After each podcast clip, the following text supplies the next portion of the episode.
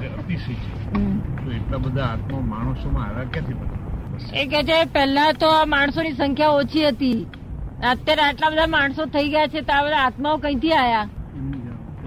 આ જે જગતના અનુભવમાં આવે છે, બ્રહ્માંડ જે અનુભવમાં આવે છે, અનુભવવામાં એમાં વ્યવહાર છે. શું છે વ્યવહાર? એ વ્યવહારમાં એક જીવ વધતો નથી ને એક જીવ ઘટતો નથી. આ વ્યવહારમાંથી મોક્ષે જાય છે. તારે લોકો વાંધો ઉઠાય કે મોક્ષે ગયા એટલા જીવ તો ઘટ્યા તક ના, એટલા જીવ અવ્યવહારમાંથી વ્યવહારમાં આવે છે. એટલે આ વ્યવહાર તેટલો ને તેટલો જ વ્યવહાર છે, આમાં એક જીવ વધઘટ થતો નથી.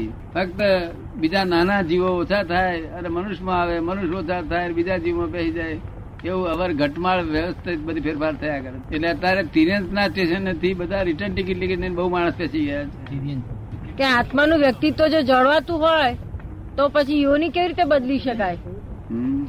આત્માનું વ્યક્તિત્વ જો જળવાતું હોય તો યોની શી રીતે બદલી શકાય? યોની એ સ્વભાવ પર આધાર રાખે. અત્યારે કોઈ પણ માણસ હોય તેના પાશ્વી સ્વભાવ હોય, વિચારો પાશ્વી હોય, વાણી પાશ્વી હોય, બને કે ના બને?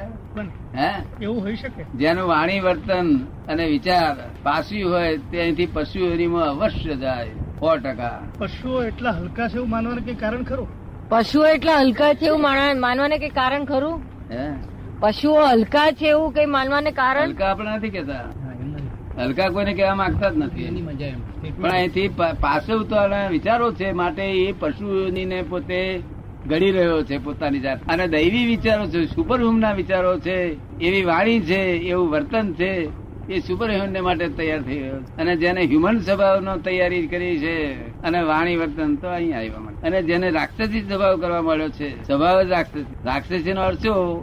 પાછવતારમાં રાક્ષસીમાં ફેરશો પાછવતા પોતાના સ્વાર્થ માટે હોય. કેવું હોય? અઘટિત કાર્યો કરવામાં આવે છે પણ પોતાના સ્વાર્થ માટે. અને રાક્ષસી એટલે શું?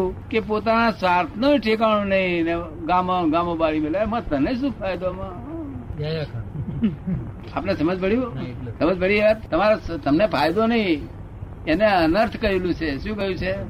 અનર્થ. તારો અર્થ નથી. શા માટે તું? આ રાજાઓ છે તે પેલા શિકાર કરવા જતા હતા, શિકાર કરવા તે શિકાર કરે, મારી નાખીને પાછા આવે. શું કરે? તારે ન્યાયાધીશ પૂછે છે આ રાજાને શી દશા થશે? તા કે અનર્થ હિંસા કરી. શું કે છે? અનર્થ મારીને પોતાના શોખની ખાતર પેલા વાઘને માર્યો કે છે, અને પછી એમાંથી એને મૌસ મૌસ કશું ખાધું નથી, ચામડી લેવા રહ્યો નથી. તા કે આ બીજા માણસે આ જાનવર માર્યું તે શેના માટે માર્યું? તા કે એને ઘરના બૈરા છોકરાને ખવડાવવા માટે માર્યું છે. જો તા કે એ તો અર્થ વાળું હતું કે છે, એને પોતાનો અર્થ સમજેલો છે. જો માટે એ એ જાનવર ગતિ ન જશે અને આ નર્ક ગતિ વધશે શોખની માટે. આધુનિક જીવનમાં ખેંચી એમ કહો, આધુનિક જીવનમાં શોખને મિનિંગફુલ, અર્થપૂર્ણ કહેવામાં આવે છે. એના વિશે દાદા શું કહે? એને સિગ્નિફિકન્ટ અને મિનિંગફુલ કહેવામાં આવે છે. શોખનું પણ એસ્થેટિક એક્સપિરિયન્સ આધુનિક જમાનામાં શોખને મિનિંગફુલ શબ્દ કહેવામાં આવે છે. અર્થપૂર્ણ શોખને શોખ પણ કહેવામાં આવે છે. અર્થપૂર્ણ શોખને કહેવામાં અર્થપૂર્ણ શોખ કહેવામાં આવે છે. શોખને પોતાને પણ અર્થ નિરર્થક નથી એમ. આ જે શોખ છે આધુનિક લોકો આધુનિક ભાષામાં શોખને પણ મિનિંગ અર્થપૂર્ણ કહેવામાં આવે છે. શોખ એવો નિરર્થક નથી એમ કહેવામાં આવે. હા, એ તો અર્થપૂર્ણ કે એમની ભાષામાં છે. હા, એમની ભાષામાં, ભગવાનની ભાષામાં અનર્થ કરે છે. શું કહે છે? રિલેટિવમાં તો શોખ વાળા તો એમની ભાષા બધી ગોઠવી દે પાછા, પણ તે તે હેતુપૂર્વક નો એમનો શોખ છે એમ કહેવા માંગે છે. તે પેલું જાનવરને કશું લેવા દેવા, જાનવર મરે છે એને કશું લેવા દે, અને એના આત્મા જાણે છે કે આ શોખની ખાતર મને આન માર્યો છે. અને એ રીતે કહે છે કે સિંહ બીજા બધા પ્રાણીઓને ન મારી નાખે એટલે અમે એકલા સિંહને જ પૂરો કરીએ, બહુ મારીને મારી નાખે ના કરતા, એટલે અહિંસા કરતા. એટલે માણસ કહે છે કે સિંહને અમે એટલા વાર મારીએ છીએ કે સિંહ બીજા જીવોને ન મારે, જીવોને મારી નાખે છે, અનેક જીવોને મારે છે.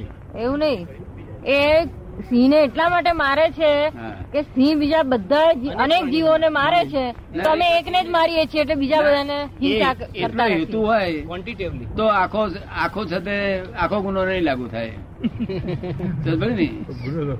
એટલો હેતુ સારો હશે, એટલો ભાવના સારી હશે તો આખો ગુનો નહીં લાગે. પણ કેવળ શોખની જ ખાતર મારશે. શોખ કે હું કેવું સરસ તાકું છું, અરે હું તાકવું હોય તો એ કાગળનો ભાગ કરીને મારીને તાક ને, એ કાગળનો ભાગ માર કરીને તાકીએ તો શું હતો? પણ ના, એનાથી માણસની સાહસની શક્તિ ખીલે કે નહીં? સાહસ ની શક્તિ ખીલે નથી પણ. હા, એ તો આપડે કોણ ના કહે છે, આપડે ક્યાં ના કહે છે. પછી તો આગળ એ ભોગવવા જવાનું, તો સાહસિક શક્તિ હોય તો ભોગવા એવું છે, નહીં તો ભોગવા એવું નથી.